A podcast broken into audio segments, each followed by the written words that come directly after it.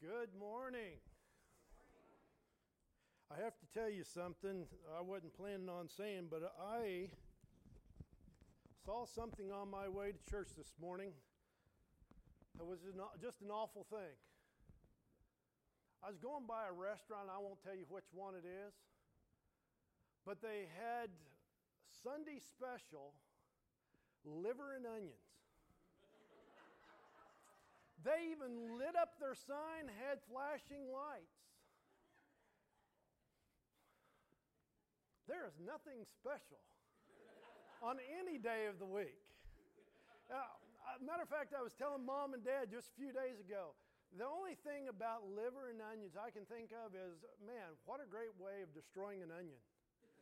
You know, and so I'm hoping that, that your Sunday is a lot more special than what that restaurant is offering uh, to its customers today.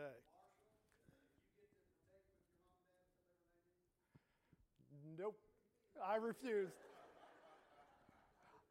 I do appreciate that you offered that, but I, I turned it down.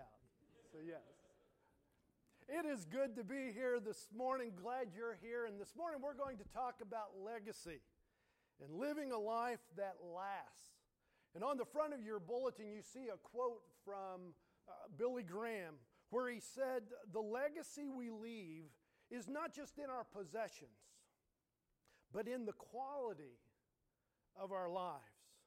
You know, legacy is something that, that we hand down. We, we want our lives to have an impact on others, don't we? We want our lives to have an impact for the good uh, all around us.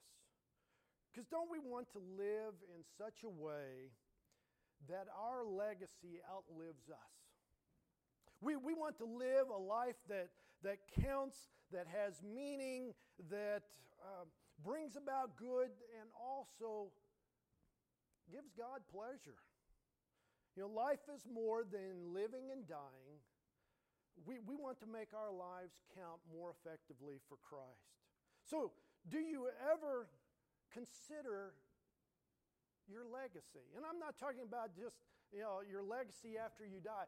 Your legacy of today. What are you offering those who are following in your footsteps? What are you leaving behind to those who are following you and your example? Because our legacy is a picture of us. You know, our legacy is more than a reputation, it's our reality. And so, what kind of legacy are we leaving to those who are following us? Well, we're going to look at a person in the Old Testament this morning, um, a king who was one of the kings in, of Israel, the Israelites, who chose not to live a life of offering a legacy, but living a life for self. And if you have your Bibles, turn to Second Chronicles chapter 21. Second Chronicles chapter 21. We're going to look about a, a, king named Jehoram. And if you've never heard of him, that's okay. That fits real well with the lesson because he, he just did not leave a good legacy. King Jehoram's life was a mere 40 years of selfishness failure and bad decisions.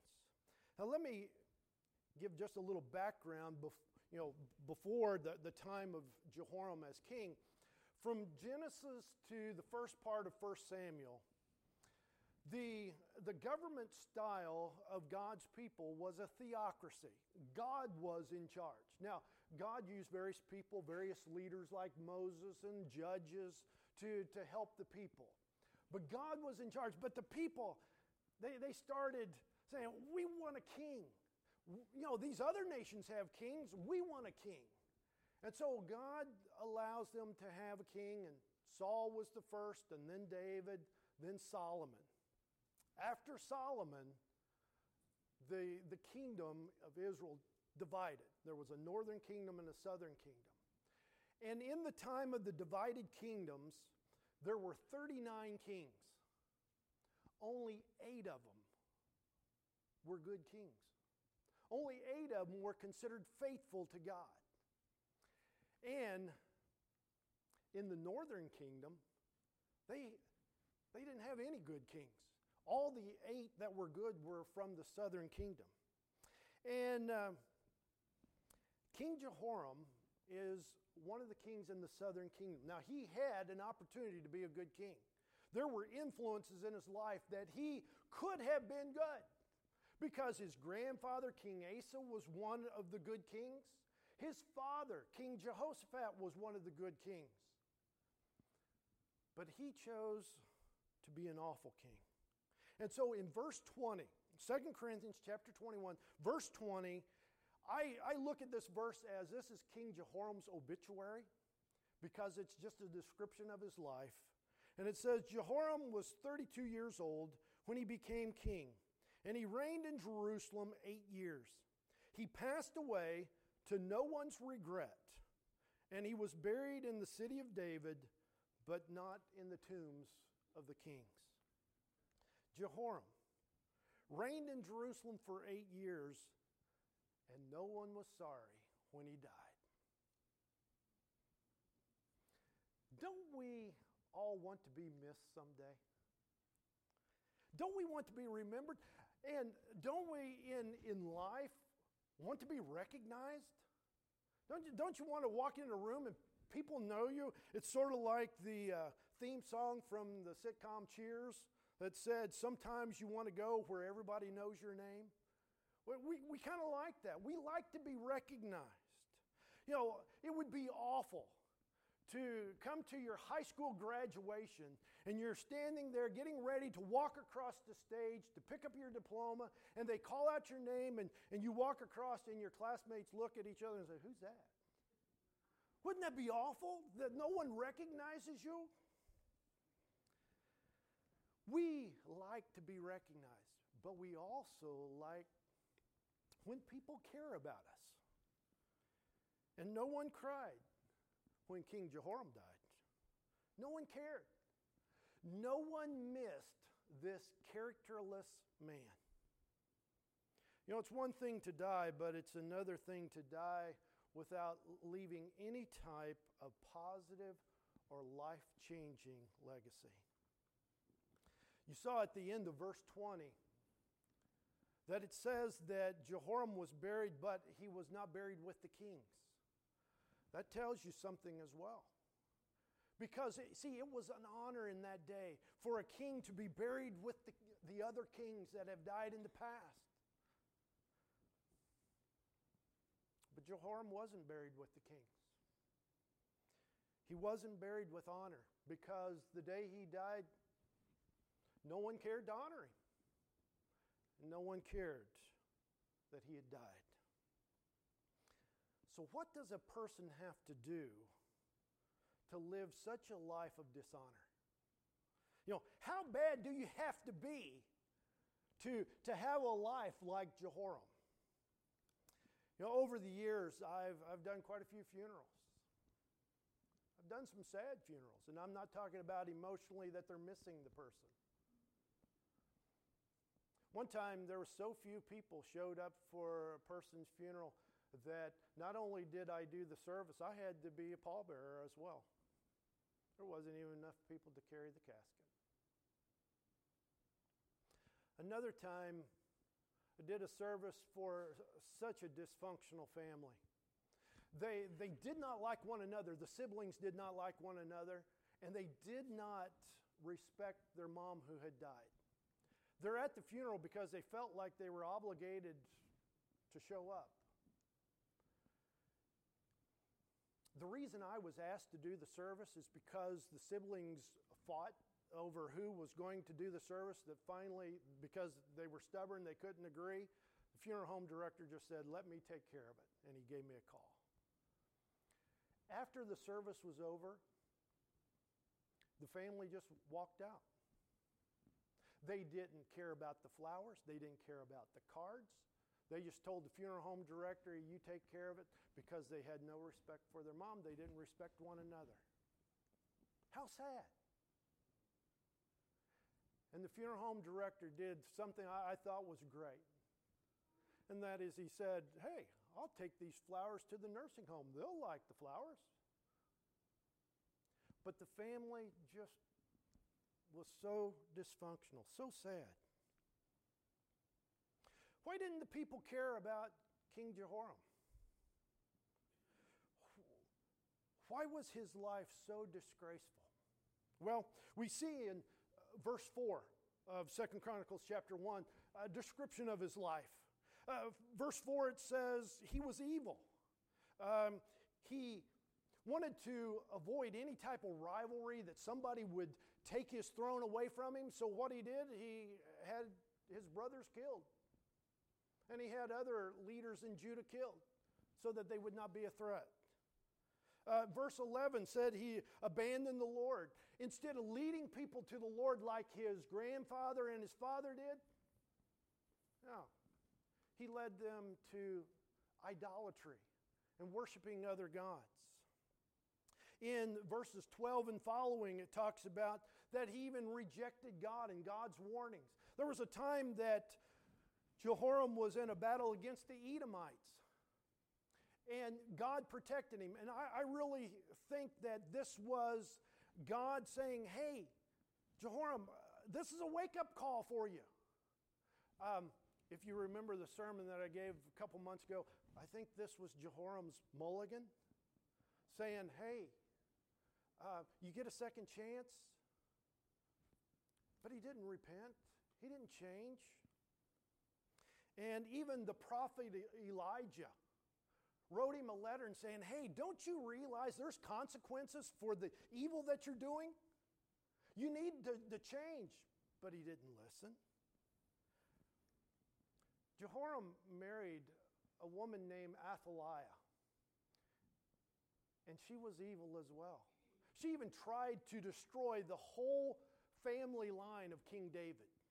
Was not successful, obviously. He married her, and he knew she was probably going to be evil because her dad was King Ahab, who was king in the northern kingdom, one of the bad kings. King Ahab is kind of the, the other bad kings were compared to King Ahab. How, because he was probably the worst of them all. So, you know, if you were really bad, you were, you know, close to King Ahab. But do you remember who King Ahab married? Queen Jezebel. And so Athaliah's parents were evil. And so was she. And Jehoram married her.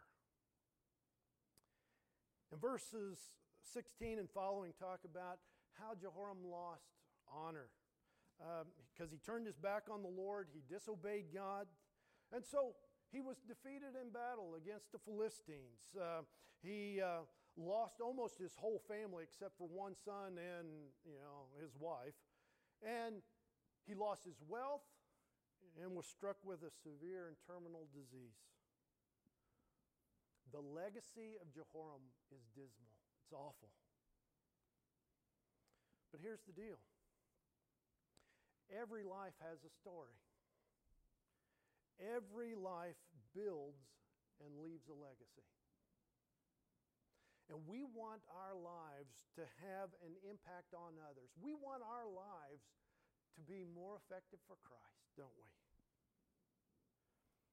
But creating a legacy isn't one of these things where you, you know that you're doing all these good things and it's going to be a part of your legacy because, you know, as you're doing it, you can hear the angels singing and they're playing their harps because you're doing these wonderful things that's creating this wonderful legacy. You know, as you're doing these good things that people are going to remember, there's no halo over your head. Or as you walk in the, you know, the, the foyer here at church, you know, there's not music playing because you entered in, because you have this wonderful legacy. No. Do you realize that the things that are a part of your legacy are going to be little things that you do? And those little things, I'm not saying insignificant, but those little things that you do that other people see that other people remember you doing that had an impact for good, you may not even remember doing them. But it's still a part of your legacy. A little over a month ago, Susan Sanchez was here, and she was talking about you know, the, the ministry that her and her husband Josh are doing in the country of Mexico. And during the Sunday school hour, she gave a talk, you know, again, what, what they're doing, and, but she talked about just the impact this congregation had on her as she was growing up. And if you were there, you remember that she talked about little things, but they were big to her. And it was little things that people did that they may not even remember that they did it.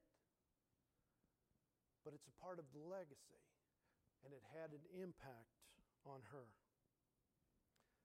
The last time I spoke and preached up here, I um, talked about Kentucky Road Christian Church, your ministry footprint over the, the last 56 years. That ministry footprint, uh, you know, is good. There, there, there is so many great stories that come out of the impact that you all have had on various lives and how, you know, the, the kingdom is doing great things because of the influence of your ministry. But understand that footprint of ministry, you can also call it your legacy. And uh, I was thinking about that it's been 40 years ago that I was a teenager here in the youth group. And, uh, you know, I'm not going to say that Kentucky Road at that time were uh, trailblazers in youth ministry or on the cutting edge of youth ministry because nobody knew what the cutting edge of youth ministry was at that time. Um, you, you were just living your lives. Leaders were leaders, parents were parenting. You, you were just desiring to be faithful to the Lord. But you were having an impact. Matter of fact, the, the things that were taking place here in uh, Kentucky Road, uh, considering the youth program, and I'm talking about children's ministry as well, because there was people like Ola May Kakak and some of them just, there's a lot of just great faithful people who cared about the whole church, but especially, you know, making sure that the youth were encouraged and opportunities to serve. But I, I think about that here, 40 years later, there's still a lot of churches that haven't come to an understanding of the value of youth ministry than what Kentucky Road was doing 40 years ago. The opportunities that you, that you all gave to us as teenagers, the, the privileges and the respect, and I, I can't even, I don't have time this morning to talk about just the, the aspect of respect that you gave to us as the youth. But over the years, I've heard this phrase, and, and I'm not critical of the, the phrase because I know what people are saying with this, saying that the future of the church is the youth. The youth are the future. Can we go a little deeper than that? The youth are the church today. They're not just something we think about in the future and we pray, prepare for them in the future. No, they are the church today. And there is a difference between the, the two ideas as far as the opportunities, the privileges, and the respect that you give to the youth when you think of, no, they are the church today. They are a part of the, the whole ministry. And there, there's just too many opportunities I could talk to, you know, as far as stories. But you all gave us opportunities to serve. Back then, we used to have a Sunday school opening exercise. And we had, you know, songs, and, and the youth were in charge. of leading the songs, playing the instruments, and making the announcements. And remember, we had the little church uh, birthday bank and stuff, and you, you helped with that. Uh, Sunday nights, we had a full blown worship service, and the youth led the, the worship and the, the songs and played the instruments, uh, took up offering, communions. A lot of times, even got to preach. Just some great opportunities. But you know, part of your legacy is, is just the little things that stand out. I remember getting caught a couple times saying the wrong thing. Like somebody would say, uh, Marshall, you're going to sit up front with us at, church? And I'd say, no, because I have to help with communion. I got to serve communion. And I can remember Howard Barker turning around and saying, No, you don't have to. You get to. Chew on that for a bit. See, I don't have to preach this morning. I get to preach this morning. We get to serve our Lord and Savior. Now, that was big to me. And it has impacted my ministry over the years that I get to serve. But you know, it may have been such a little thing. I don't know if Howard ever remembered saying that, but it was huge to me. When I was in high school, there was time that mom and dad were house parents at Shiloh Christian Children's Ranch. And when I was 16, we, we moved back to, to Mexico, and, and some from Kentucky Road helped us, you know, load up trucks and move back to Mexico. And after we got everything loaded up, one of the elders from Kentucky Road was there and, and he said, Hey, Marshall, jump in my pickup, ride with me back to Mexico. And for the next hour and 15 minutes, I had one of the greatest lessons This gentleman said, You know, in life, you're going to find out that in the church and in ministry, sometimes people mess up. And sometimes you're, you're going to see people fail. And they'll do things that even hurt you. What are you going to do about? And his answer, and I'll summarize because it was an hour and 15 minute talk. He said, Understand, God is still God, God's in charge. But you show mercy. Be merciful, even when people do things wrong, even that hurt you. Make sure you show mercy. And, and what came to mind was Micah 6 8 where it says, He has shown thee, O man, what is good. And what does the Lord require of thee? But to do justly, and to love mercy, and to walk humbly with thy God. Story after story is a part of your legacy. I was talking to my brother Norm on the phone this past week because a few months ago he shared a story of something that impacted him, a very little thing, but it still had an impact on him when he was uh, in the youth group here. And so I called him up just to make sure I had the details and, and had his approval to tell the story. But his story is there was a time as a teenager, a bunch of the cousins in the youth group got together to go camping and they went out to the farm at Aunt Lonaby's and, and it was a bunch of cousins, which I found out after Norm was telling me. I don't know why I wasn't invited. I think they blackballed me. but they, they got together and, and they decided hey, why don't we ask Dave Leslie if he wants to go camping with us? Dave was the preacher at the time. And so they, they contacted Dave, and he said, Sure, I'll camp with you. Now, I understand this was roughing it. You know, there wasn't any tents or anything like that. It was just finding a spot next to the woods out in the pasture, making a fire, and you know there was fireworks and stuff like that. That was part of it to have some fun. But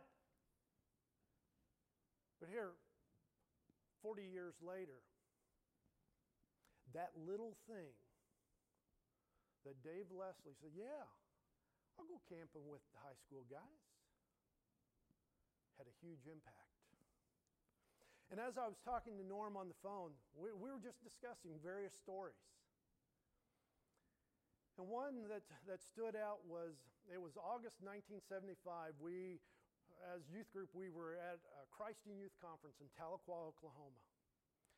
And on the way back from Oklahoma back to Mexico, Lou Isaacs, remember Lou? Lou Isaacs rode back with us on the church bus. Now, the church bus was what, a 1961 Chevy old, wasn't very fast on the road, no air conditioning, but she wanted to ride back with us. I found out later the reason for her riding back with us, she planned it to go see her sister in Oklahoma, to time it so that she got to ride back with us because she thought it would be cool to hang out with the, the youth. She wanted to spend time with the youth. And of all things, to ride back in the church bus. You know, that, that was a challenge. And then Norm told me this this week about Lou Isaac, something I hadn't heard before. When I was in high school, uh, Norm and I both, when we were in high school, we took night classes at Central Christian College. And uh, we were in a class together about the, the book of Jeremiah, studying the book of Jeremiah. And the, the class project at the end of the semester was we had to write our own commentary for the book of Jeremiah. And how we had to do this, because this was before you know everybody had computers, so you had to find some old discarded Bibles, take the page out, you know, paste it to notebook paper, and then at the bottom you wrote your comments on the verses on that page, and you created your own commentary. And so we needed old Bibles. And so it was announced that, you know, here's this project Norm and I are doing. And, and Lou Isaacs came up to Norm and handed him an old leather bound Bible. And she said, I, I, heard that you all have this project, and, and I, I want to be a part of it. I, I want to help you. And so here's this Bible. And she said that this Bible was her sister's Bible. And she said, I, I don't want to know what you're going to do with the Bible, but I want you to have this to help you out. Norm didn't have the heart to tell her he didn't use that Bible because he thought that probably that was her sister's only Bible. And so he kept it instead of using it for this commentary.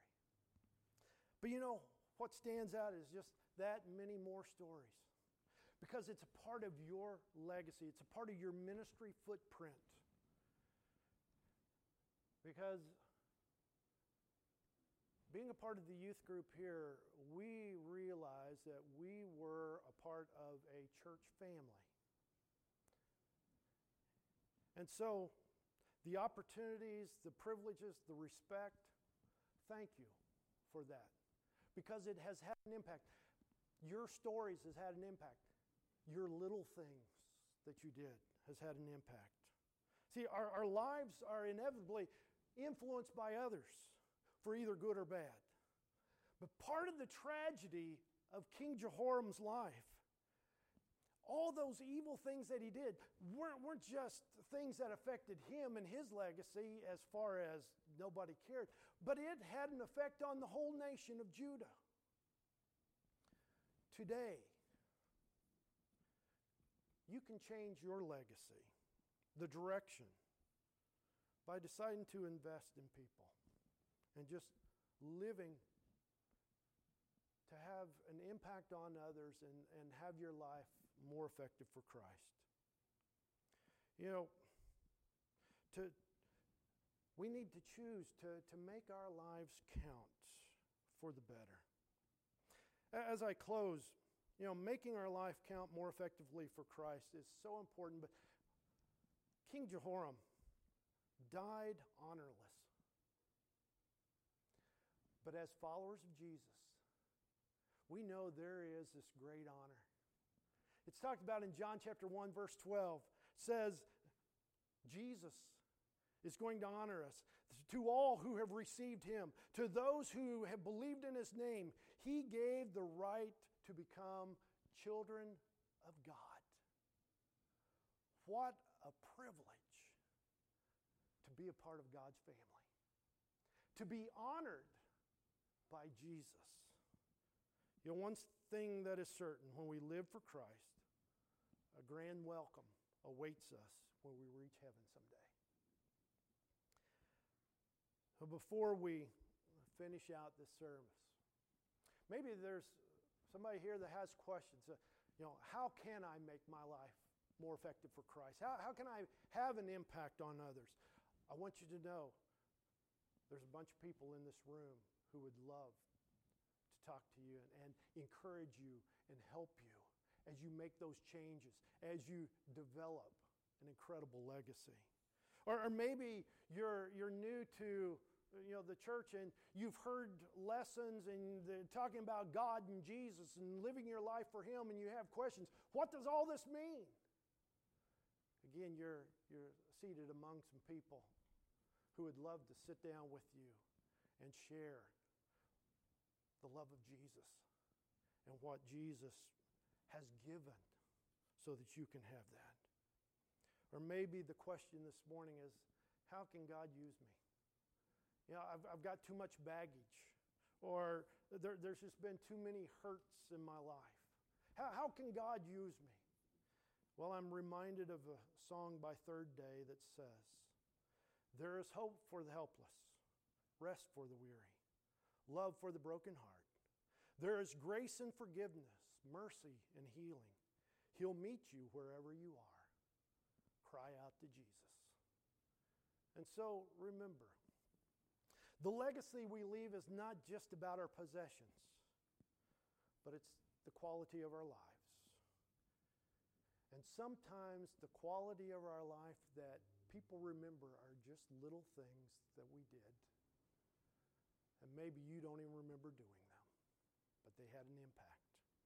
And so, God bless you and thank you and continue your legacy. Let's pray. Lord, I thank you for your great love. Thank you for your help through every day. We thank you for your spirit. And Lord, we thank thee that you, you have given us your message, your love letter to us as we see the incredible gift that we have through Jesus. Lord, I pray that today we, we will just consider our legacy, how we are impacting others, how we're living for you. And Lord, help us to realize that even the little things we do can have such a huge impact on others. Lord, just continue to stir within us.